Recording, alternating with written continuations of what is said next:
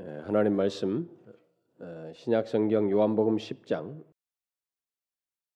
요한복음 10장 1절과 예, 2절만 우리 같이 읽어 보도록 하십시다. 함께 읽겠습니다. 시작. 내가 진실로 진실로 너에게 이르니 문을 통하여 양의 우리에 들어가지 아니하고 다른 데로 넘어가는 자는 절도며 강도요 문으로 들어가는 이는 양의 목자라. 여러분 뒤에 7절 한번 더 보실래요? 7절 다 같이 읽읍시다. 그러므로 예수께서 다시 이르시되 내가 진실로 진실로 너희에게 이르노니 나는 양의 문이라. 우리는 그동안에 이 은혜와 배도에 대해서 어, 살피고 있는데 특별히 이 배도라고 하는 것에 대해서 어, 살피고 있습니다.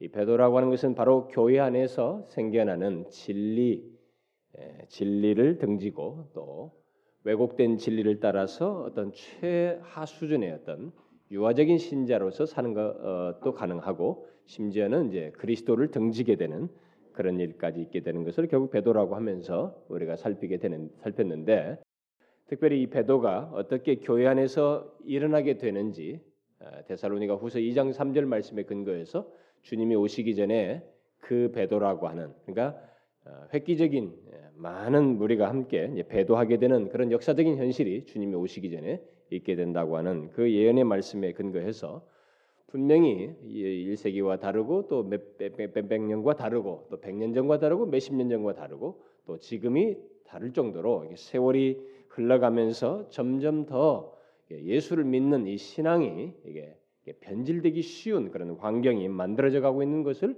우리가 주목하면서 바로 그 베드로 나아가는 이 일이 어떻게 가능하게 되는지 그것을 살피고 있습니다. 그것은 아무래도 반하나님적인 세상 정신이 교회 안에 들어와서 하나님의 진리를 왜곡시키고 그 진리가 왜곡되는 것을 성, 교회 안에 있는 사람들은 자연스럽게 수용하다가 자기도 모르게 진리, 왜곡된 진리를 따르다가 결국 변절하는 뭐 이런 일이 있을 것 바로 그런 것을 얘기를 하죠.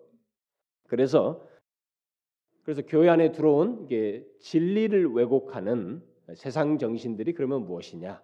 우리 배도를 부추기는 이 세상 정신들이 어떤 것들이 있느냐라는 것을 우리가 이제 쭉 살펴오면서 몇 가지를 그동안 했습니다. 세상에 심리학이 들어와서 성령을 대신하는 이런 진리 왜곡이 있다든가 또 그다음에 실용주의라고 하는 이 세상 정신이 와서 교회 안에 들어와서 어, 예수 믿어서 돈 잘 벌고 성공하면 그게 하나님의 축복이고 하나님의 무엇인 양 이런 식의 논리가 팽배해지는 어, 정말 그래서 이제는 뭐 보편적으로 그런 것을 받아들이는 현상이 일어나고 있는 것들.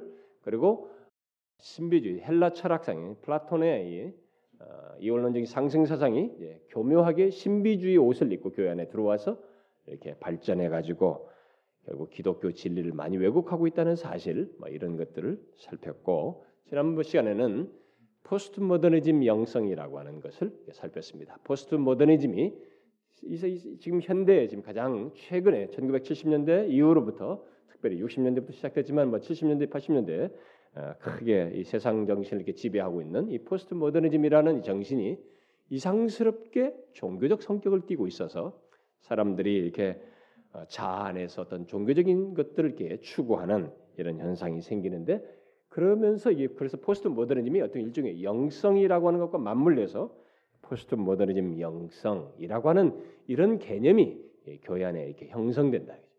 그래서 오늘날의 교회에서 많은 사람들이 포스트 모더니즘 영성을 좇는 이런 현상이 있게 된 것, 예, 그것을 살폈습니다. 자, 이제 마지막으로 이 교회 안에 들어온 이 세상 정신 한 가지를 더 이 시간에 덧붙이고 이제 결론을 뭐 가능하면 다음 시간에 한 번에 끝낼 수 있으면 한 번에 끝내고 해서 이제 이 시리즈를 종결 지으려고 합니다. 아, 그래서 이 시간에 마지막으로 제가 아, 교연에 들어온 세상 정신으로서 하나 덧붙이려고 하는 것은 지난 시간에 이미 아, 예고를 했습니다만은 바로 종교 다원주의라고 하는 것입니다. 이 내용도 뭐 두 주 정도 해야 할 정도로 복잡하고 많은 내용을 내포하지만은 제가 어, 빨리 끝내고 싶은 마음이 있어서 오늘 한 번에 간단히 좀 최대한 끝내도록 하겠습니다. 그래서 마지막으로 여러분들이 또 어려운 내용을 접하는 것입니다. 여러분 포스트 모더니즘이냐 뭐 실용주의냐 이런 걸 막 할 때마다 여러분들에게 제가 배경적인 설명도 하고 그러다 보니까 어떤 여러분들이 익숙치 않은 좀 그런 지식이 전달돼야만 했는데 이것도 제가 최소로 줄여서 이번에는 제가 굉장히 줄였습니다. 복잡하고 어려운 얘기도 막 대나는 빼려고 애를 썼고 최소로 줄여서 하겠습니다만은 그래도 조금 어떤 어려운 내용들이 있더라도 여러분들이 잘 마지막까지 좀 들으시고 어, 이 특별하게 한시적으로 갖는 이 시리즈 말씀이니까 주의해서 끝까지 좀 인내하면서 어, 좀 들으시면 좋겠어요. 아, 여러분들도 지금 오늘날 우리들의 현실 속에서 보고 어, 어, 경험하는 것이겠습니다만은 요즘 세상은 모든 종교는 같은 것을 추구하고 같은 길을 가므로 어, 서로 관용해야 한다. 이 관용이라는 용어가 이 시대에 가장 그 대표적인 그 정말 그 모든 사람들이 즐겨 쓰는 이 관용이라는 용어를 써요. 종교에서도 이 관용이라는 용어를 써서 서로 관용해야 한다라고 하면서 종교 간의 대화와 그 수용을 이렇게 주장하는 그런 그래서 그걸 미덕으로 여기는 그래서 옛날에 SK 뭐 그 만화 같은 그 뭐 선전에도 보면은 이, 이 스님과 이 교회가 이렇게 서로 손잡고 뭐 하는 이런 것들을 선전상에 한다든가 우리가 이 불교 측에서 이제 어, 예수님의 성탄을 축하합니다. 이쪽에서도 또 석가탄일을 축하합니다. 뭐 이런 게 하면서 종교 간의 대화를 다 외형상으로 하는 이런 분위기가 우리들 주변에 있습니다. 이런 것이 이제 우리들 속에서 굉장히 흔한데 그 제가 얼마 전에 있었던 어떤 한 일간 신문에 있었던 그 한 이런 것이 많이 나오는데 특별히 제가 아는 사람이 여기 끼어 있어가지고 제가 아, 좀 이렇게 오려놨었는데 여기 보니까 한 불교 스님과 예, 한 목사가 이렇게 예, 차를 마시면서 말하고 되면 종교는 달라도 같은 길을 가는 동반자입니다. 자기들끼리 말한 것을 인용구 표시하면서 스님과 목사가 차를 마시면서 동반자로서 같은 길을 간다라고 말하는 것이 그 일간 신문에 나왔던 것을 제가 어, 봤어요. 이것이 이제 아주 흔하게 요즘은 자주 나오게 됩니다.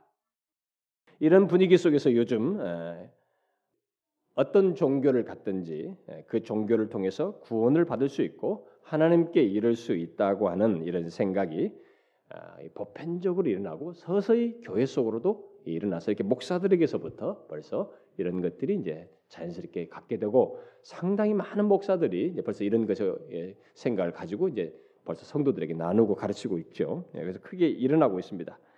뭐 정도 차이가 크든 작든 간에 이미 종교다원주적인 색채를 많은 목사들이 또 카톨릭과 개신교 안에서 많이 가지고 있죠. 아, 그래서 이들이 이제 흔하게 쓰는 이 종교다운주기 이런 음, 주장 속에서 흔하게 쓰는 이 비유 중에 하나가 산 비유입니다. 산이 있는데 아, 모두가 어디로 가든지 뭐 불교를 통해서 올라가든 뭐 뭘 통해서는 무슬림이든 기독교로 올라가든 정상은 다 똑같이 도착하게 된다라는 이런 산 비유가 종교다운주의 주장하는 것 속에서 흔히 나오는 얘기입니다. 20, 20년 한 30년 전만 해도 이런 얘기는 상당히 우리에게 경악해 했습니다. 아, 강원영 목사나 뭐 이런 데 변산한 교수, 감신대 교수 등 이런 사람들이 그런 거 할 때 난리였습니다. 그래서 감리교 측에서도 변산한 교수를 그 종교다원주의 색채를 주장을 노골적으로 해서 결국 박탈, 교수직을 박탈하기까지 했는 그런 기록이 있습니다. 그러나 지금은 또 달라졌어요. 20, 30년 전에는 그런 것을 굉장히 강하게 부정했지만 요즘은 이제 거부감 없이 조금은 이제 조심스럽게 관용하는 쪽으로 분위기가 벌써 많이 바뀌었습니다. 아, 그러나 이제 이런 예, 종교다원주적인 색채 분위기가 우리들에게 무르익었지만 성경은 하나님을 만나고 구원을 얻는 이 문제에 있어서 산의 비유를 종교단주들이 말하듯이 이런 산의 비유를 말하지 않고 오늘 우리가 읽은 본문과 같이 문의 비유를 말하고 있습니다. 양의 문. 중에 문이 있어서 그 문을 통과해서 우리 속으로 들어온다라고 하는 문의 비유를 말하고 있습니다. 그래서 내가 진실로 진실로 너희에게 이르니 문을 통하여 그죠? 문을 통하여 양의 우리에 들어오지 아니하고 다른 데로 넘어가는 자는 절도며 그런 사람들은 여기 속하지 않다는 거죠. 강도요 문으로 들어가는 이는 양의 목자라. 결국 문을 통해서 양의 우리에 들어간다는 이 사실을 성경은 강조하고 있습니다. 그리고 그 문은 뒤에 7절에서 읽은 것처럼 예수 그리스도 그 문은 바로 자기 자신이다. 자기 자신이 문이에요. 그분을 통해서 우리에 들어갈 수 있다. 이렇게 예수님께서 말씀하셨습니다. 그리고 이 사실을 직접적으로 뒤에 요한복음 14장에서는 내가 곧 길이요 진리요 생명이니 나로 말미암지 않고는 예수 그리스도로 말미암지 않고는 아버지께로 올 자가 없느니라라고 말씀하셨습니다. 이 사실을 사도 베드로는 사도행전 4장에서 또한 이런 식으로 묘사했습니다. 다른 이로서는 구원을 받을 수 없나니 천하 사람 중에 구원받을 만한 다른 이름을 우리에게 주신 일이 없음이니라. 또 사도 바울은 디모데전서 2장에서 하나님과 사람 사이에 중보자는 한 분이시니 곧 사람이신 그리스도 예수라. 그렇게 말했습니다. 이렇게 예수님과 사도들의 증거는 곧 계시된 하나님의 말씀은 오늘날 우리들의 지금 무르익어가는 이런 종교다운주의에서 말하는 사내 비유를 분명하게 부정하고 있습니다. 문이신 예수 그리스도를 통한 구원을 말하면서 마태복음 7장 같은 경우에서는 그 문은 좁다라고 했습니다. 좁은 문이라고 그래서 찾는 이가 적다. 누구나 다 들어가는 그런 문이 아니라는 것을 또한 보충적으로 말하고 있습니다. 그러나 우리의 현실은 오랫동안 믿어왔고 증거된 이 하나님의 말씀을 뒤로 하고 산의 비유를 더욱 신 어, 이렇게 마치 신선하게 여기면서 점점 더 그것을 수용하는 이런 분위기가 만들어지고 있습니다. 아니 이제는 종교다운주의가 시대적인 시대 정신이고 일종의 문화로서 사람들에게 다가오고 있어서 그 대세를 거부하는 것이 좀처럼 어려워지는 어렵게 여겨지는 그런 현실로 만들어져 가고 있습니다. 자, 그러면 구체적으로 이제 생각을 해 봅시다. 종교다원주의라는 것이 구체적으로 무엇이고 그것이 어떻게 교회에서 이렇게 교회 안에 어떻게 태동돼서 교회 안에 들어왔고 또 그것의 문제는 무엇이며 우리는 어떻게 하는지 제가 간단하게 살피도록 하겠습니다. 종교다원주의가 뭐냐? 이것을 말하기 위해서는 기독교와 다른 종교와의 관계에 대해서 일반적으로 말하는 세 가지 입장을 먼저 소개하는 게 좋겠습니다. 기독교와 다른 종교와의 관계에 대해서 일반적으로 세 가지 입장이 있습니다.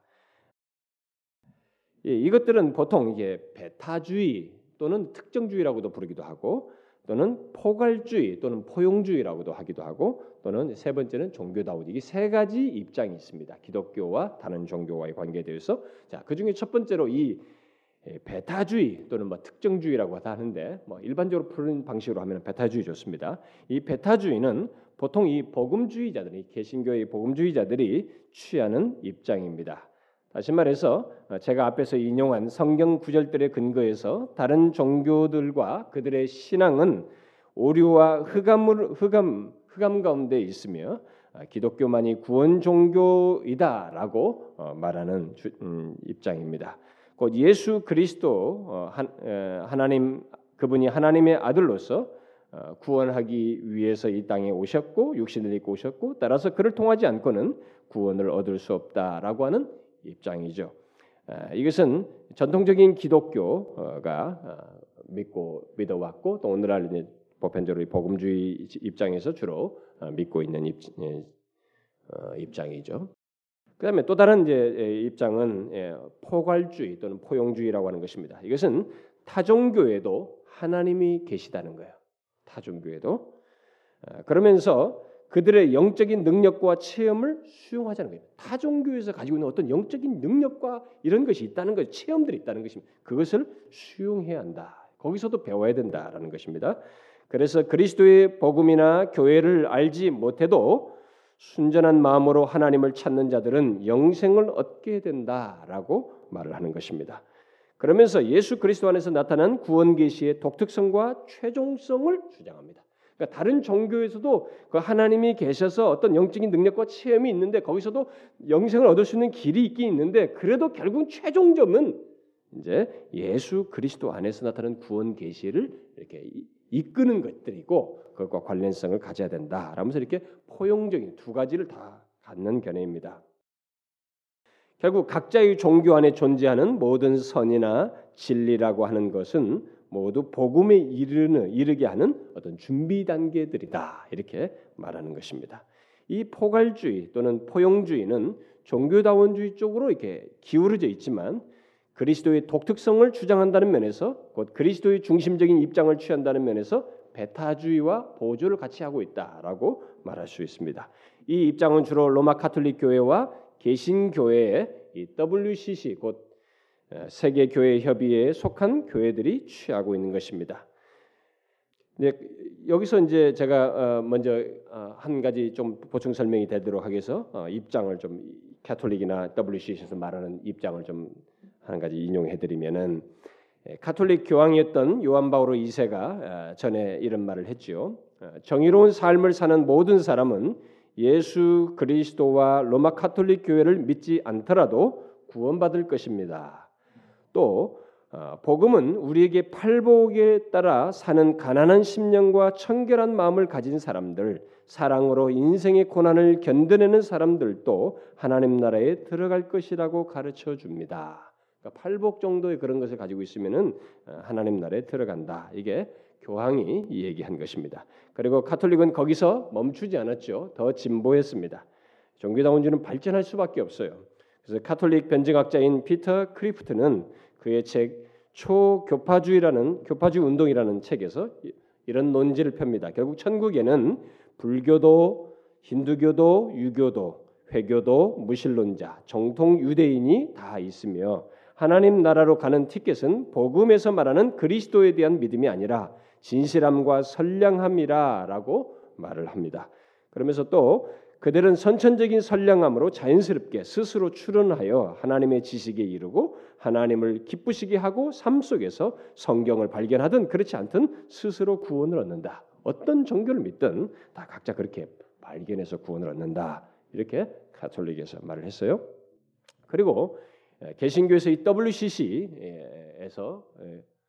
WCC는 우리나라에서 WCC에 포함된 교단은 성공회 성공회 있죠. 뭐 영국 성공회, 이 성공회도 WCC에 들어가 있고, 음, 그다음에 이 감리교회가 이 WCC에 들어가 있습니다. 그리고 어, 장로교 중에서는 기독교 장로계, 한신대학 출신, 한신대학 파트죠. 그다음에 통합 측이 들어가 있습니다. 통합 측은 이 장로의 신학교 측이죠.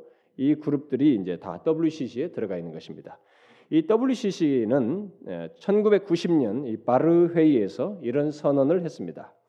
우리는 예수 그리스도의 도보다 다른 길과 도를 따르는 추종자들 가운데서 그러니까 다른 길과 도를 따르는 것은 뭐 다른 종교들이죠. 예, 그들 가운데서 선함과 진리와 거룩함을 보고 체험하기 때문에 모든 인류를 향한 하나님의 보편적인 창조 및 구속 활동에 대해서 그리고 이스라엘 역사와 예수 그리스도의 위격과 사역 안에서의 특정한 구속 활동에 대해서 WCC 대화 가이드라인 1979년에 발표한 것입니다. 그 가이드라인에서 제기한 문제를 전적으로 진지하게 대면하지 않을 수 없다.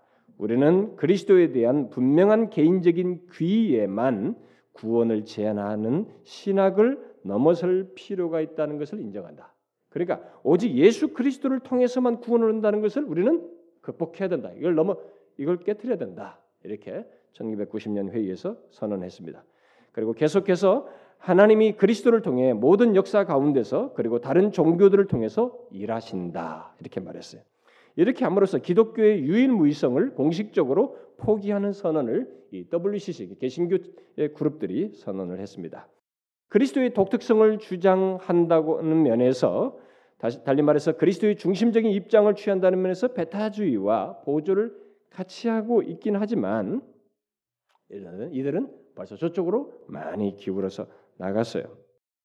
그다음 마지막으로 이제 종교다원주의입니다. 그래서 종교다원주의 기독교와 다른 종교와의 관계에 대해서 가장 이제 많이 나간 쪽이 이 종교다원주의입니다. 그래서 종교다원주의가 뭔지를 이제 여기서 설명합니다. 종교다원주의 입장은 종교다원적인 상황, 종교가 많지 않습니까? 여러 종교가 있는 이 상황과 세계의 그 여러 종교들에 대한 이해 속에서 분명히 종교가 많이 있지 않느냐 이런 걸 우리가 잘 이해해야 된다라고 하면서 해결점을 모색하는 가운데서 기꺼이 기독교 진리를 재해석해야 된다. 기독교 진리를 좀 재해석하고 심지어 기독교 진리까지 포기해야 한다고 하는 입장을 취하는 것입니다. 그래서 기독교와 다른 종교 사이에 차이점이 없 다고 주장하는데 이르게 됩니다. 그래서 레슬리 뉴비긴이 그 이 종교다원주의에서 정의한 바는 이렇습니다. 종교다원주의는 종교 간의 차이가 진리와 거짓의 문제가 아니라 동일한 진리에 대한 인식의 차이에 있다고 믿는 신념이다. 그러므로 종교적 신념을 참이나 거짓의 문제인 것처럼 이야기하면 안 된다고 한다고 예, 그것이 이제 종교다운주의 정의라고 말을 했습니다. 결국 종교다운주의에 따르게 되면 모든 종교는 궁극적인 실제인 하나님에 대한 지식을 다양한 방법을 통해서 또 각각의 종교 각각의 그 방법을 통해서 가질 수 있다라는 것입니다. 그야말로 종교다원주의는 산의 비유를 주장하는 것입니다. 또 이들이 쓰는 비유 중에 하나가 손가락 비유입니다. 이게 똑같은 원류는 하나인데 여기 다 속해 있는 각각의 손가락인데 불교, 기독교, 이슬람교에 각각 같은 손가락 안에 손 안에 다 있는 것이다. 이게 다 똑같이 하나님을 같이 같은 지류 안에서 믿는 것이다. 하면서 손가락 비유를 또한 말하기도 합니다. 그러면 이 같은 종교다원주의가 어떻게 태동되었을까? 종교다원성은 여러분 종교가 많은 것은 이 지금만이 문제가 있었던 것만 아니고 구약 시대 이스라엘 주변에도 많이 있었습니다. 아, 또 1세기 초대교회 주변에도 이 종교들은 굉장히 많았어요. 또 기독교적인 이 환경에 있던 그 유럽이 계속 기독교적인 막 그 계속 복음화 되면 기독교로 국교로 다 바뀌잖아요. 로마 제국 안에서 그런 나라 이 기독교 국가가 이제 자꾸 예, 중세 시대에 확장하면서 이 동방으로 또 북쪽으로 어, 스칸디나비아 쪽으로 이렇게 막 올라가고 이러면서 어, 이제 그들 가운데서 아 다른 종교가 있구나라는 것을 이렇게 발견하게 돼요. 그건 괜찮았어요. 근데 나중에 뭐냐면 이제 예, 저기 뭐 신대륙 같은데 가면서 어 전혀 하나님을 모르는 종교 사람들이 있구나라는 것을 알게 되면서 이런 것들을 발견하게 되죠. 이렇게 그런 환경들이 종교다원주의 있는 환경은 예나 지금이나 계속 있어 왔어요.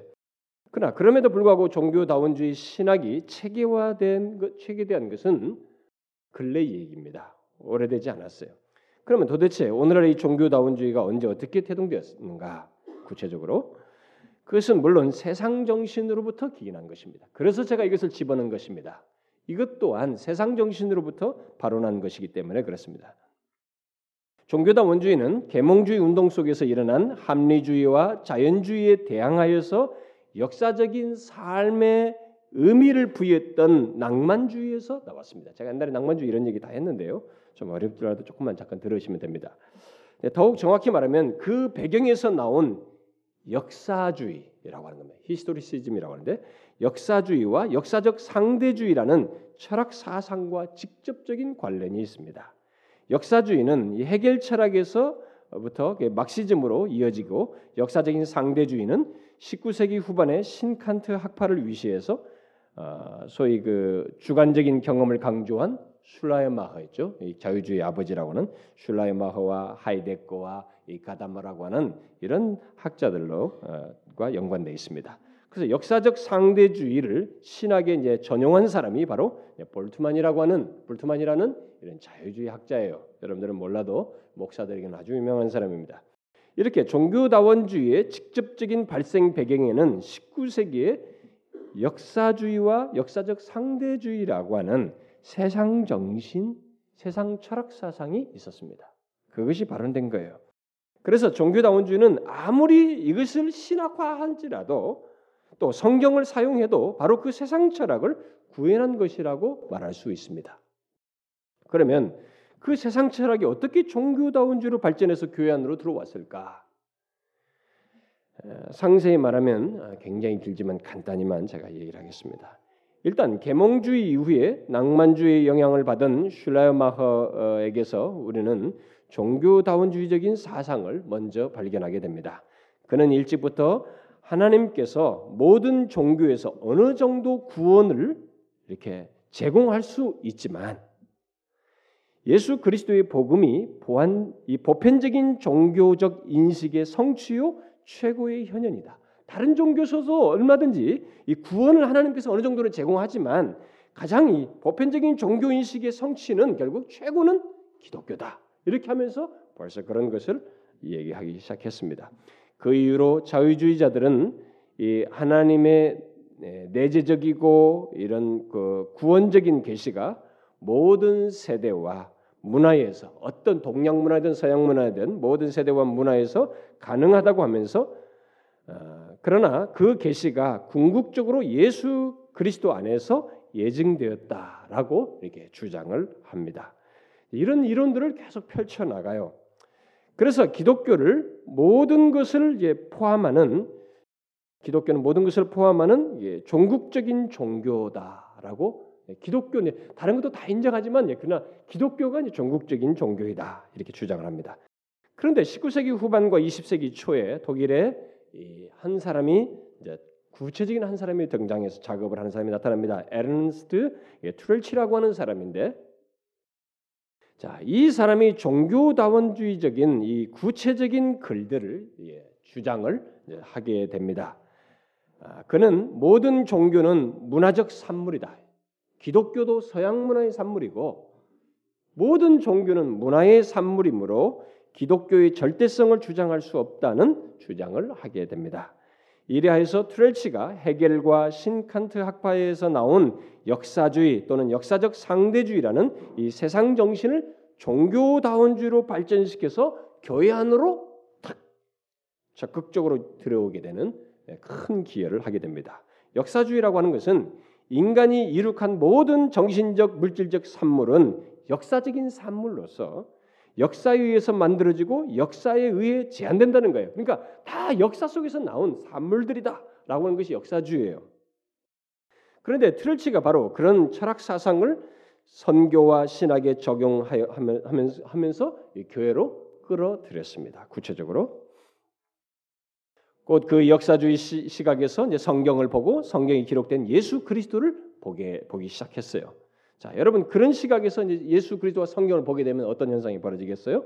역사 역사주의 시각에서 기독교를 보게 되면 기독교는 그저 하나의 종교가 됩니다. 여러 종교와 똑같은 것인데 종교 중에 하나가 되게 되겠죠. 다른 종교와 마찬가지가 돼요. 그리고 역사 속에 등장한 예수 그리스도도 어떤 분이 되겠어요? 역사 위에서 나온 그냥 한 사람의 역사적인 인물입니다. 역사 위에 제한된 어떤 존재가 되는 것입니다. 트렐치는 바로 그런 시각에서 기독교를 해석하고 다른 종교들을 보았습니다. 그래서 내린 결론이 모든 역사적인 종교는 상대적이다라고 예, 말하게 됩니다. 그래서 궁극적인 실제인 하나님은 절대적일 수 있지만 하나님은 건드리지 않아요. 하나님은 이제 절대적일 수 있지만 하나님에 대한 인간의 응답과 종교 체험은 문화와 역사에 의해서 제약되고 상대적이다. 어떤 종교를 같은 각각 가질 수 있다는 것입니다. 그저 종교들은 모두 궁극적 실제, 곧 하나님의 보편성을 드러내고 매기하는 상징들이고 일종의 창문과도 같다. 이렇게 주장을 한 것입니다. 그러니까 여러분 잘 재밌어요. 그러니까 모든 종교의 하나님이 다 하나님의 보편성이 드러나고 있다는 거예요. 분리교회도 하나님이 드러나고 다 드러나는 거예요. 그러나 각 종교는 그 하나님께로 가도록 매기를 하는 각각의 창문들을 가지고 있다. 주장을 한 것입니다. 그래서 종교다운주의가 흔히 말하는 비유 산, 산, 산의 비유, 산은 하나이고 정상에 이르는 길은 여러 가지라고 하는 이 논리의 기초가 세워지게 됩니다. 그 뒤로 기독교는 종교 종교다원주의가 꽃피울 수 있는 어, 신학적인 작업을 꾸준히 하게 됩니다. 특히 역사주의의 시각에서 성경을 비평하고 예수 그리스도를 해석하는 일이 이 자유주의 신학자들에 의해서 진행됐는데 바로 이들의 신학적인 작업이 종교다원주의의 어떤 신학적인 작업에 크게 기여를 해요. 음? 그 뭐냐면 역사주의에 의해서 성경을 해석하고 예수 그리스도 해석한 이런 독일의 신학자들이 많았단 말이에요. 그들의 신학적인 작업을 딱 보니까 그럼 예수 그리스도를 해석을 하 니까 예수 그리스도 어떻게 해석하냐? 이 땅에 오신 예수는 육신을 입고 온 그분이다 그냥 좋은 선생이에요. 그리고 구원하겠다고 하는 그리스도는 서로가 별개의 존재이다. 이런 역사주의에 입각한 성경 해석을 독일 사람들이 하게 됩니다. 그래서 이 신학 작업의 내용의 이제 핵심이 바로 그거예요. 종교다원주의에서 크게 그들에게 기여한 것이 어, 바로 이런 해석인데 아, 우리가 여러분이 알고 있는 뭐 아프리카에서 유명한 그 어, 일을 했던 그 알버트 슈바이처 박사 같은 사람 있죠. 예, 이 알버트 슈바이처가 여러분 의사의 남들 돕는 일만 한 게 아닙니다. 굉장한 신학적인 작업을 했어요. 바로 이런 것을 예수와 그리스도는 다르다라고 하는 주장을 체계화시킨 사람 중에 하나가 또 슈바이처예요. 또 불투만 같은 사람 이런 사람들이 이제 주도한 예수님과 그리스도는 서로 다르다라고 하는 역사주의 입장에서 성경을 해석하면서 그런 주장을 했는데 바로 이것이 종교다원주의의 이론에 크게 기여를 하게 됩니다. 자, 이 같은 신학적인 작업을 사용해서 종교다원주의자들은 소위 보편적 우주 또는 우주적, 뭐 유니버설을 뭘로 번역해 좋습니다. 우주적인 그리스도론을 주장합니다. 우주적인 그리스도론. 우주적인 그리스도인이란 그리스도인은 그리스도는 역사 속에 계셔서 이 역사에 제약받지 않는 초월적이며 보편적인 인격이다라는 거예요. 그러면서 이 그리스도는 인간의 다양한 문화와 종교적인 영성을 따라서 여러 가지 모습으로 역사에 나타난다라는 것입니다. 예를 들어서 기독교에는 이 그리스도가 예수로 나타나고 불교에서는 이 그리스도가 붓다로 나타나고 석가모니로 나타나고 이슬람교는 이 그리스도가 마호메트로 나타나고 힌두교에서는 이 그리스도가 크리스나로 나타난다. 이런 주장을 우주적인 그리스도론을 주장하게 됩니다. 결국 그리스도는 예수님에 국한되지 않고 모든 종교에 나타난다는 것입니다. 그래서 모든 종교들은 그리스도의 보편적인 은총에 의해 의한 것이고 모두 하나님 나라의 실현을 위해서 동일한 길을 가는 동지들이다 이렇게 생각을 합니다. 그래서 이 사람들이 말했죠. 종교는 달라도 같은 길을 가는 동반자 이런 논지가 종교다운주의 이론 속에서 다 나온 것입니다. 굉장히 그럴 듯하죠. 여러분들이 좀 어렵게 얘기할지 모르지만 그 최소로 제가 설명하는 것입니다. 이런 정도의 최소나 배경지를 아, 종교다운지 말도 꺼내지 마. 단어만 알지 말고 여러분들이 그게 뭐가 어떻게 해서 나왔는지를 알아야만이 좀 설득력이 있기 때문에 제가 최소로 설명하는 것입니다. 그러나 여러분 이것이 얼마나 심각하게 계시된 하나님의 말씀을 왜곡하는 것이에요? 그러나 종교다원주의 이런 발전과 체계화 속에서 서구 식민주의에 대한 자성이 일어나요. 사람들이 서구 사람들이 우리가 옛날에 막 식민지 하면서 막 복음 전한답시고 막 식민지 하면서 많이 죽인 것을 그런 걸 양심의 가책을 느끼면서 자성하는 일이 일어나요. 어, 그러면서 종교다원 자성하면서 종교다원주의적으로 더 기울어 버려요. 어? 다른 종교를 수용하는 쪽으로. 그러니까 자신들의 서구 식민주의에 대한 이 자성과 함께 어, 선교를 우리가 너무 문화적인 식민주의, 제국주의, 어, 침략주의로 했다 라고 말하면서 종교다원주의의 대표적인 어떤 이런 어, 종교다원주의에 대한 이론을 사람들이 서서히 공감하는 이런 현상이 대중적으로 있게 됩니다. 그리고 1900년대 초반부터 존 힉이라는 사람이에요. 이 사람이 굉장히 유명한 사람입니다. 제가 소개를 안 합니다만은 존 힉이라는 사람을 위시해서 많은 종교주자 종교다원주의자들이 신학적인 작업을 더 구체로 체계화하게 됩니다. 또 우리나라에서도 서강대 종교학과 교수들 그리고 감신대 변선환 교수, 뭐 홍정수 교수, 또 김성래 교수 등 이런 사람들이 이제 주장을 우리나라에서도 많이 체계화하죠. 그러면서 교회 안에서 대중화되는 이런 일들을 이제 이들은 사실 기초 작업을 하는데 사실 이 우리들의 현실 교회는 신학교에서 이런 얘기를 해도 피부적으로 와닿지 않습니다. 아직까지. 그런데 문제는 뭐냐? 신학교에서 이런 걸 배운 목사들이 와서 어떤 식으로든 이것을 드러내요 성도들에게. 그래서 그 가르침을 받는 사람들에 의해서 이것이 서서히 포문이 열린 겁니다. 이런 목사들에 의해서 결국 사람들이 어 그래 긍정적으로 관용적인 게 좋잖아요. 미덕이잖아요. 다 품어야지. 이러면서 우리가 수용하게 됩니다. 그러면 시간이 걸려요. 그런데 문제는 뭐냐? 더 대중적으로 이런 일을 하는 그룹이 누구냐? 아까 말한 것처럼 WCC예요. WCC에 속한 이 교회 그룹들이 크게 이 종교다원주의를 대중화시키는데 기여를 하게 됩니다. WCC는 1960년대에 구체적으로 타종교를 인정하며 소위 토착화, 상황화를 논의하면서 종교다원주의가 체계적으로 기독교에서 수용되고 발전할 수 있도록 기반을 만들게 됩니다. 게다가 세계 환경이 이제 서양과 동양이 서로 교류가 많아지고 또 이민이 증가함에 따라서 각 나라의 종교가 함께 함께 이주하면서 각 나라에서 여러 종교들이 생겨나요. 여러분 미국도 가보면 알겠지만 여러분들 유럽 같은 데 가보면 영국 같은 데 런던 같은 데 가보면 여러분들 깜짝 놀랍니다. 온 종족이 다 섞여 있어요. 백인이고 뭐, 뭐 흑인이고 막 다 섞여 있습니다. 동양 사람이 그렇게 다 종족이 다 살아요. 근데 그들이 다 자기 종교를 가지고 옵니다. 무슬림. 우리나라도 지금 무슬림이 들어가잖아요. 무슬림은 뭐 자기 종교를 가지고 옵니다. 근데 미국이라는 나라가 더 심각해요. 그래서 미국에서 그런 것이 많이 보이니까 미국에서 종교다원주의가 발전하게 된 것입니다. 존 힉이라는 사람은 영국 사람이지만 또 영국에서 그런 걸 발전하게 되고 그래서 이런 이민과 이런 것에서 종교다원주의가 현실적으로 사람들에게 이렇게 공감대를 불리게 어, 부인할 수 없는 현실이에요. 수용하게 되는 이런 현실이 있게 되죠.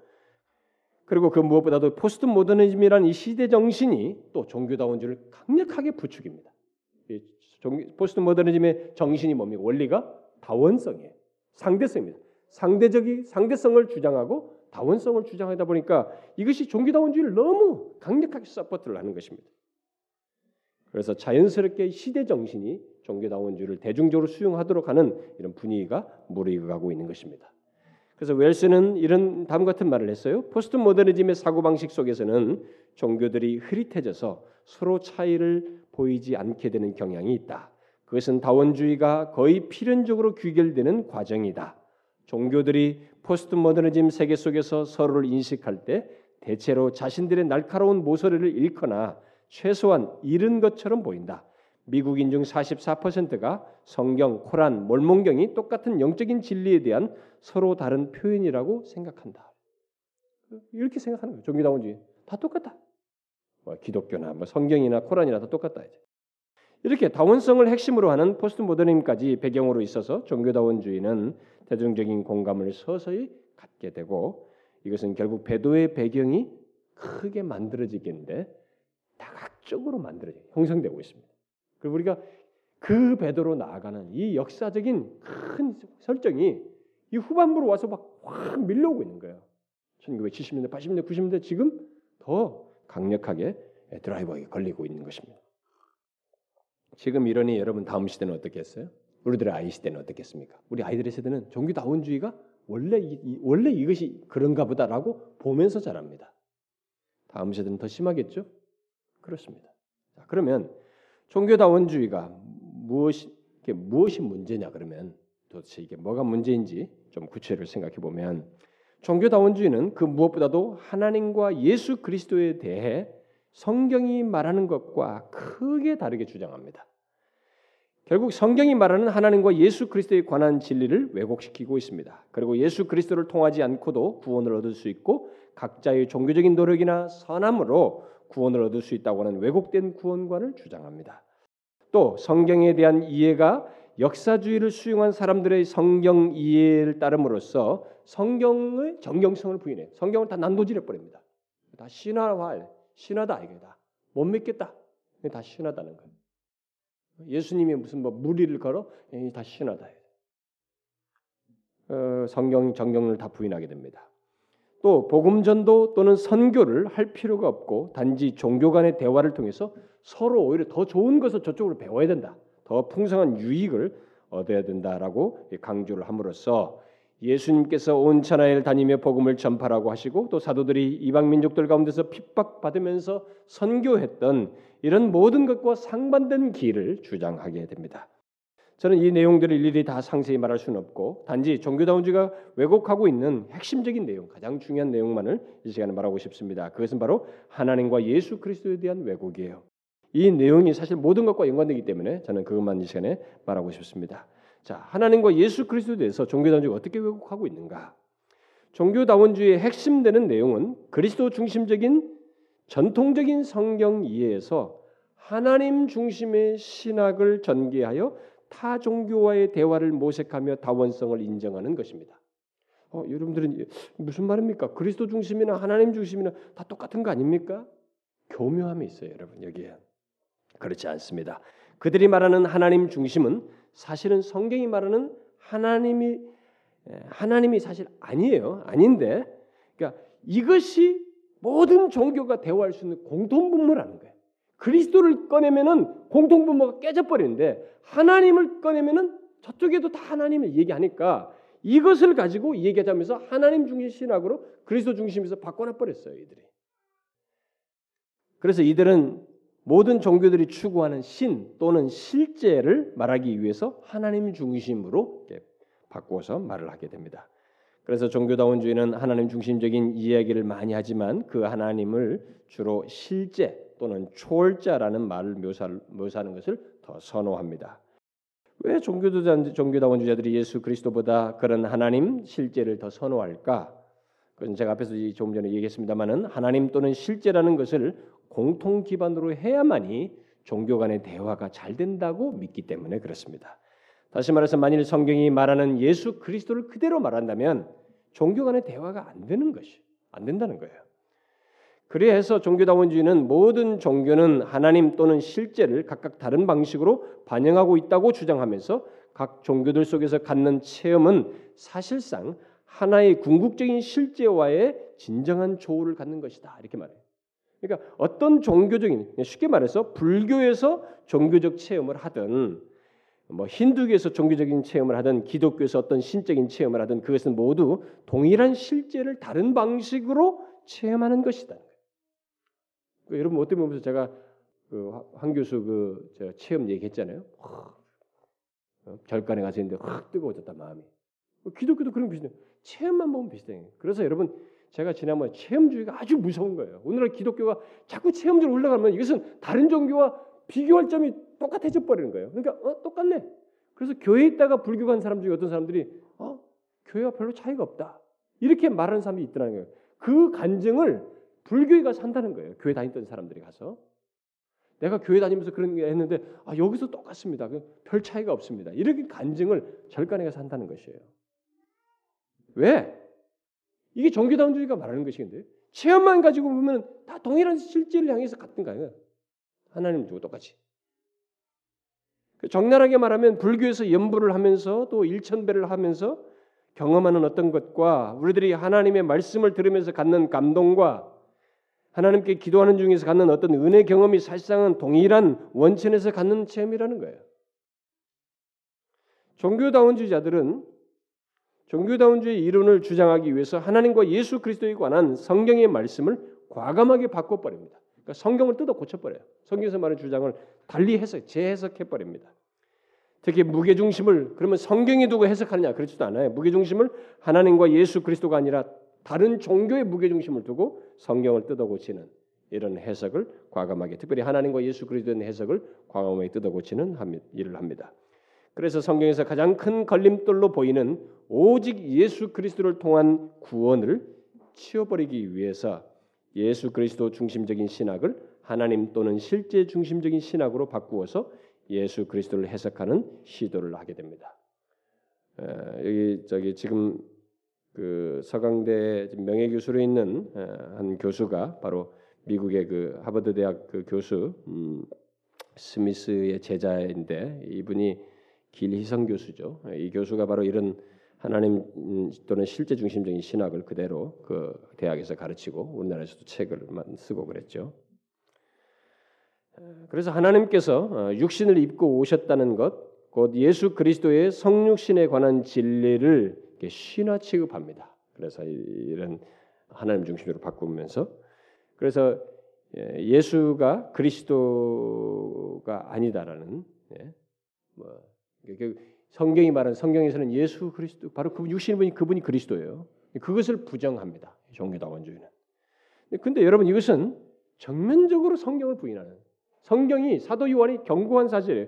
성, 사도 요한이 요한일서에서 바로 그것을 두고 뭐라고 그랬습니까? 우리 교회에 속하지 않은 자들이라고 그랬어요. 그건 그건 적그리스도의 영에 따른 것이라고 말했습니다. 요한일서에서 뭐라고 말했어요? 예수 그리스도께서 육체로 오신 것을 시인하는 영마다 하나님의 하나님께 속한 것이요 예수를 시인하지 아니하는 영마다 여기서 예수 그리스도를 말하지 않았어요. 예수예요. 육신을 입고 신 바로 예수를 시인하지 않은 영마다 하나님께 속한 것이 아니니 이것이 곧 적그리스도의 영이니라 이렇게 했습니다. 이 일을 종교다원 중에 하고 있는 거예요.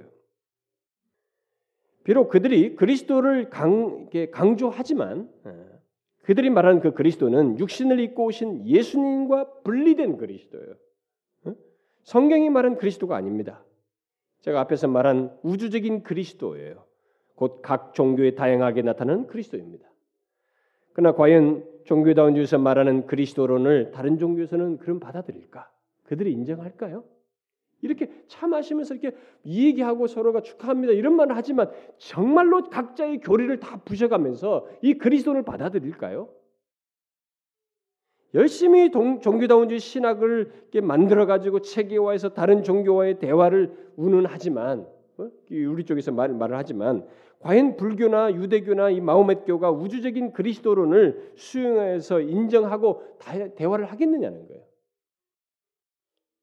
분명 그것은 가능치 않아요. 특별히 불교가 잘 안 됩니다.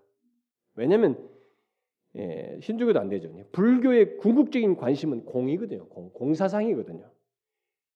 여기와 전혀 어울리지가 않나요, 그리스도론이. 종교다운주자들이 기독교 진리를 아니 기독교 진리의 핵심을 파괴시키면서까지 시도해도 섞일 수 없는 것이 공사상이에요. 물론 요즘은 불교도 바뀌어 가지고 부처를 신격화해 가지고 이렇게 섬기는 그런 그룹들이 생겨났습니다만은 그들의 본래 사상이 공사상과는 맞지가 않습니다. 그 말은 각 종교마다 독특성이 있어서 그 어느 종교도 그것을 포기하지 않을 것이라는 거예요. 왜냐하면 자기 종교의 독특성을 포기한다는 것은 자기 종교를 부정하는 것이요 또는 무너뜨리는 것이 될 것이기 때문에 안 되는 일인데 그래서 이런 일은 가능하지가 않은데 이상스럽게 우리가 안달이에요 개신교 쪽에서 우리 기독교, 뭐 가톨릭도 마찬가지입니다만 우리가 더 안달입니다. 모르겠어요. 종교다원주의 사상이 수백 년 동안 공유되고 새 밀레니엄이 3천 년대가 오면 이런 것들이 다 섞여가지고 될는지는 모르겠어요.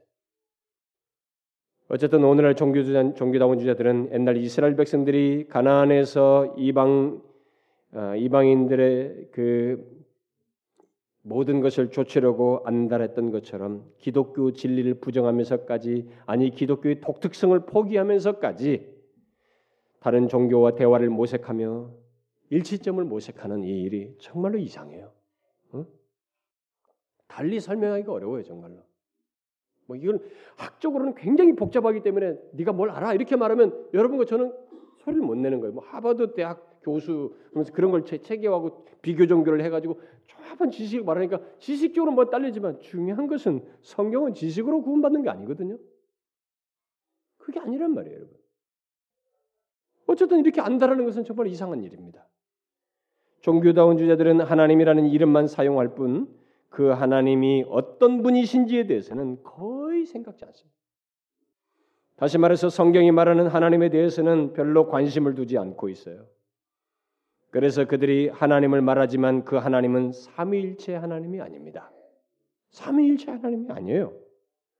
또 십계명을 말씀하신 하나님이 아닙니다. 나 외에 다른 신을 섬기지 말고 우상을 섬기지 말라고 한 그 하나님이 아니에요.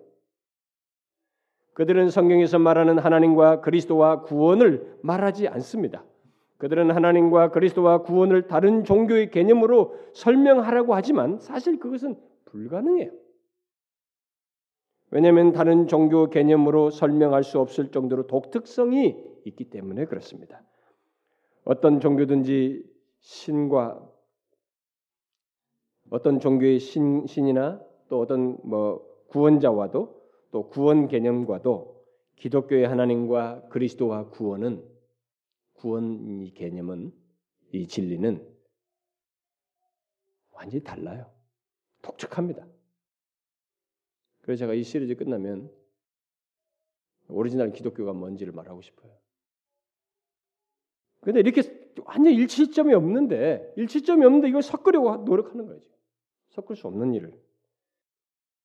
근데 여러분 지금 섞는 일이 있지만 섞는다면 지금 종교다원주의자들이 하듯이 성경에서 말하는 내용을 고치며 변형하면서 논리적으로 섞을 수 있어요. 그러나 이 계시된 말씀 그대로 믿는다고 할 때는 섞여질 수가 없어요. 불가능합니다.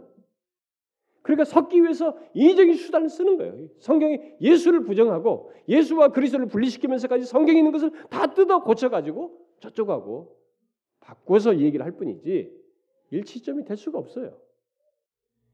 기독교와 다른 종교가 믿는 하나님은 성경이 근거해서 말할 때 완전히 다릅니다.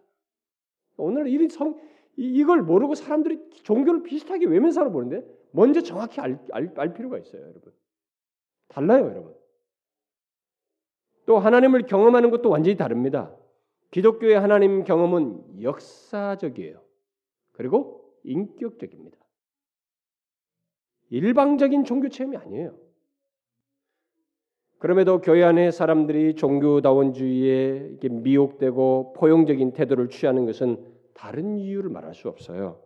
그것은 그들이 기독교의 진리를 사실상 모르기 때문에 그가 아무리 하버드 교수이든 어떤 교수든 간에 여러분 교수라고 해서 그렇지 않아요. 성경은 말합니다. 아무리 니고데모가 당시에 최고의 그런 지위를 가지고 있어도 예수님 앞에서 말이 통하지가 않았어요. 그래서 거듭나야 한다. 예수님께서 말씀하셨잖아요. 거듭나기 전에는 아무리 지성적으로 탁월해도 소용없어요, 여러분. 진리를 알지 못하기 때문에 그렇습니다. 성경이 말하는 하나님과 예수 그리스도와 구원을 사실상 알지 못하기 때문에 그렇다. 그 종교다원주의 포용적인 포용적인 태도를 취한다라고밖에 말할 수가 없는 것입니다. 종교의 다원성은 오늘날에만 있는 것이 아니에요. 구약 이스라엘 백성들 주변에만 해도 수천 개의 신과 여신들이 있었습니다. 1세기 초대교회 주변에도 수백 개의 종파가 지중해 연안을 따라서 있었어요. 심지어 로마 황제를 신으로 섬기라고까지 했던 시대였습니다. 또 헬라 철학이 종교의 옷을 입고 등장해서 여러분 영지주의 봐세요. 헬라 철학 사상이 종교 옷을 입고 기독교 안에 들어오기까지 했습니다. 그럼에도 불구하고 기독교는 1세기부터 그런 것들을 다 커트했어요. 배격했습니다. 사도 바울이 얼마나 그걸 강력하게 부인했습니까? 그러면서 오직 예수 그리스도를 믿음으로 구원을 얻을 수 있다는 복음을 외쳤습니다. 그러므로 종교다운, 종교다원주의가 득세하는 이 시대에 우리에게 필요한 것은 우상 숭배하는 이스라엘들을 이스라엘 백성들을 향해서 오직 하나님께 돌아오라고 외쳤던 이사야나 선지자와 같은 그런 사람. 또 오직 예수 그리스도와 그의 십자가를 통한 구원을 외친 바울과 베드로와 같은 그런 사도들이 그런 사람들이 필요로 해요. 이 시대. 여러분 목사들부터가 성도들부터가 이 관용의 세대, 종교 다원주의적인 세대, 포스트 모더님 세대니까 말을 못 해요. 하나님만 예수 예수 그리스도를 통해서만 구원한다면 아, 이 너무 독선적이지. 그런 말 듣기 싫은 거예요. 다 말을 못 합니다.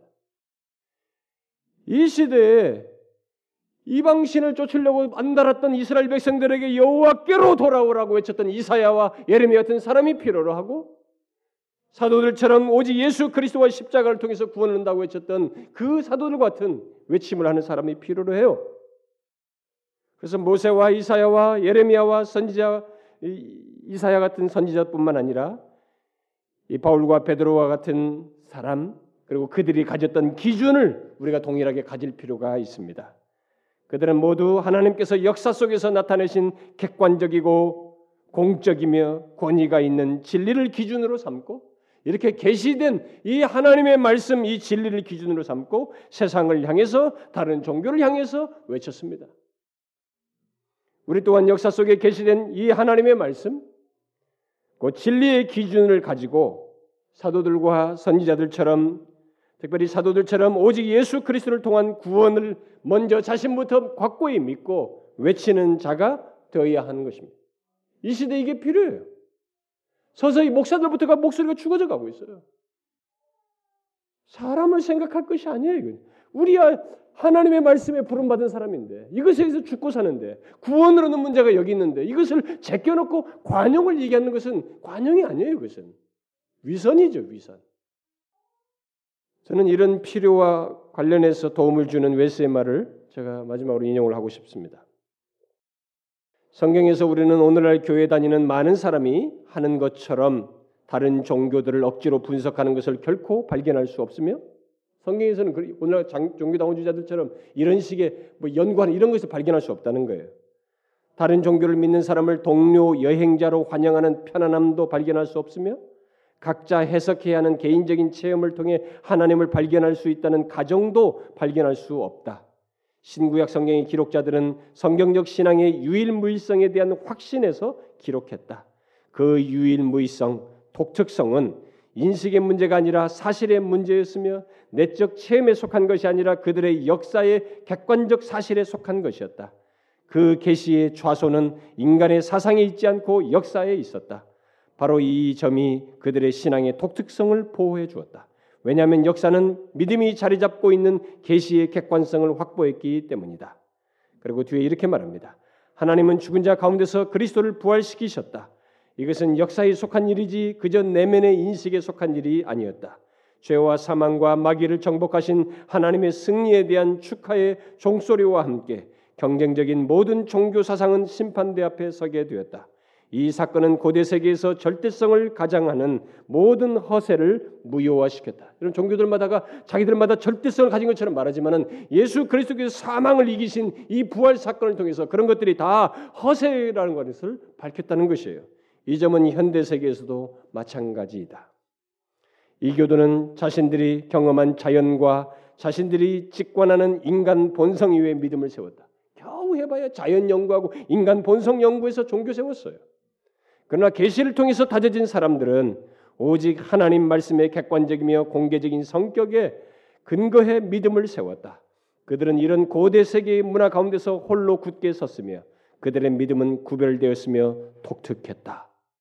그러면서 결국 성경의 그 계시 성경의 계시로 훈련받은 사람들을 그런 사람들은 이교도의 길을 따라갈 수 없다라고. 여러분 하나님의 계시를 따라서 성령의 계시를 따라서 훈련받은 사람들은 이런 종교다운 지 흔들리지 않아요. 그러니까 계시 훈련받은 뭔가 하나님의 계시를 제대로 모르기 때문에 종교다운 데 빠져 들어간다는 것이. 이것은 구약이나 신약이랑 똑같았다는 거예요, 이 사람이. 수천 년 동안 변함이 없었다는 것입니다. 역사 속에 분명히 증거된 하나님의 계시에 잘 훈련되고 이것을 아는 사람들은 넘어가지 않는다는 거예요. 무슨 종교다원주의? 거기에 무슨 인간의 경험과 자연 연구에서 출발한 것들인데 역사성이 결여돼 있고 하나님의 인격성이 결여돼 있는데 무덤에서 일어난 부활 사건이 없는데 거기서 무엇을 아니라는 것이에요. 그렇습니다. 계시를 통해 다져진 사람은 종교다운주의와 다른 세상 정신에 미혹되지 않습니다. 여러분 태초부터 자신을 계시하시고 역사 속에서 말씀하신 하나님, 특히 예언한 바를 따라서 육신을 입고 이 땅에 오신 바로 예수 그리스도 오직 그분을 통한 구원을 여러분들이 믿고 그걸 증거할 수 있어야 합니다. 오늘 본 말씀처럼 문이신 예수 그리스도를 통한 구원, 오직 그분을 통과해야만이 우리 속으로 들어갈 수 있다는 것을 오직 그분을 믿어야만이 구원을 얻을 수 있다는 이 사실, 이 계시를 부정해서는 안 돼요. 그리고 그 길을 여러분의 자녀와 이방 종교를 믿는 사람들에게 사도들처럼 기꺼이 담대히 전해야 합니다. 사도 바울이 헛된 신개념을 가진 이방인들에게 뭐라고 말했어요? 사도행전 14장에서 여러분에게 복음을 전하는 것은 이런 헛된 일을 버리고 천지와 바다와 그 가운데 만물을 지으시고 살아계신 하나님께로 돌아오게 함이라. 트렐치 같은 사람은 다른 종교를 향해서 기독교만이 밀다고 하는 이런 선교를 해서는 안 된다. 거의 존중해야 된다. 사도 바울이 그랬나요? 너희들의 이 헛된 일을 버리라 그랬어요. 그래서 오직 천지를 창조하신 하나님께로 돌아오라라고 그랬습니다.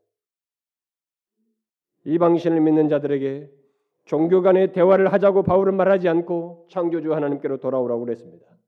여러분 영생은 곧 유일하고 참 하나님 유일하신 참 하나님과 그의 보내신 누구예요?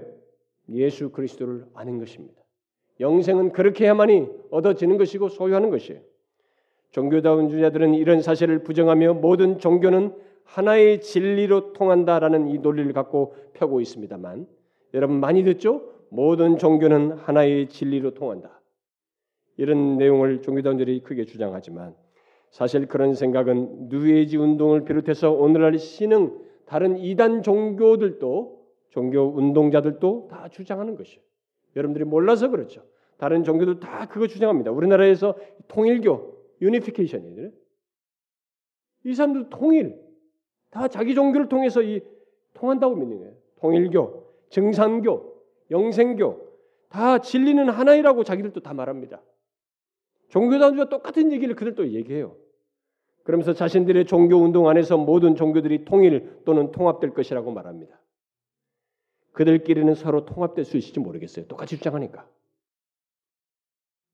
그러나 성경의 진리는 결코 다른 종교들과 통합될 수 없는 유일 독특한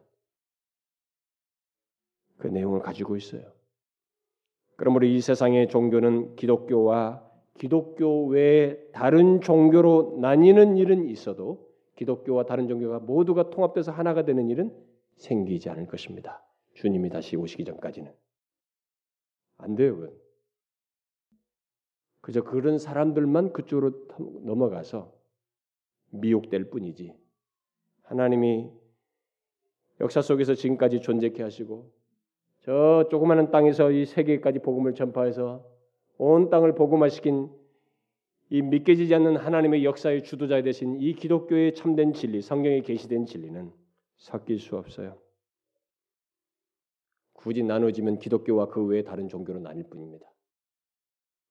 그러므로 여러분 계시된 진리의 기준을 가지고 선지자들처럼 사도들처럼 우리 주 예수 그리스도를 믿고 바로 그 예수 그리스도를 증거하셔요. 더 종교다운 세대가 오면 올수록 포스트 모더니즘이 득세하면 득세할수록 더 그리 하라는 것입니다. 왜냐하면 잠시 후면 여러분과 저는 이 육체의 장막을 벗고 우리가 이렇게 한 것에 대해서 우리가 믿은 바에 대해서 판결을 받거든요. 판결을 받습니다. 정말 종교다운 주의가 옳은지 이 계시대로 믿는 것이 옳은지 판결을 받게 됩니다. 그러니 여러분 우리는 이 계시된 말씀을 수천 년에 걸쳐서 우리에게 증거하신 그 하나님 이 자신을 계시해 주신 이 내용을 따라서 그 하나님을 믿고 가자는 거예요. 이 주변에 동요하지 말고 거기에 자신 없어 하지 말고 사도들처럼 오히려 담대히 책망하면서 예수 그리스도를 소개하자는 것입니다. 여러분과 저를 통해서 이 세대가 이렇게 오염되고 배도의 환경이 무르익어 가도 우리는 이런 진리를 끝까지 믿으면서 증거하는 중에 하나님의 역사가 우리를 통해서 이렇게 구심점이 다시 재편성되면 좋겠어요, 저는요. 네? 여러분 이 세상에 아무리 뭐 타락하고 어쨌다 할지도 진짜 귀 있는 사람이 있거든요. 진짜 진실한 신자는 있어요. 믿을 사람이 있는 것입니다. 어중이 떠둥이 수 있는 거예요. 만 다수의 그냥 왔다 갔다 교회 예배당에서 설교 살짝 숨었다 가는 이 사람도 있습니다. 그러다 마음에 안 들면 다른 종교로 가는 이 사람도 있어요. 근데 어느 세대나 다 있습니다. 그러나 진짜도 있어요. 그러니까 우리가 거기에 대해서 바르게 이 참된 진리를 끝까지 전하면서 종교다운주의에 편승하지 아니하고 이 세상이 전체가 종교다운주의에 휩쓸어도 우리는 계시된 진리를 따라서 사도들의 뒤를 따라서 가자는 거예요. 배도의 시대에 휘몰아치지 말자는 거예요. 정말 이 시대는 점점 더 배도의 환경에 무르익어 갑니다만 이 계시된 진리 위에 저 여러분이 경고에 서서 이걸 전할 수 있으면 좋겠어요. 기도합시다.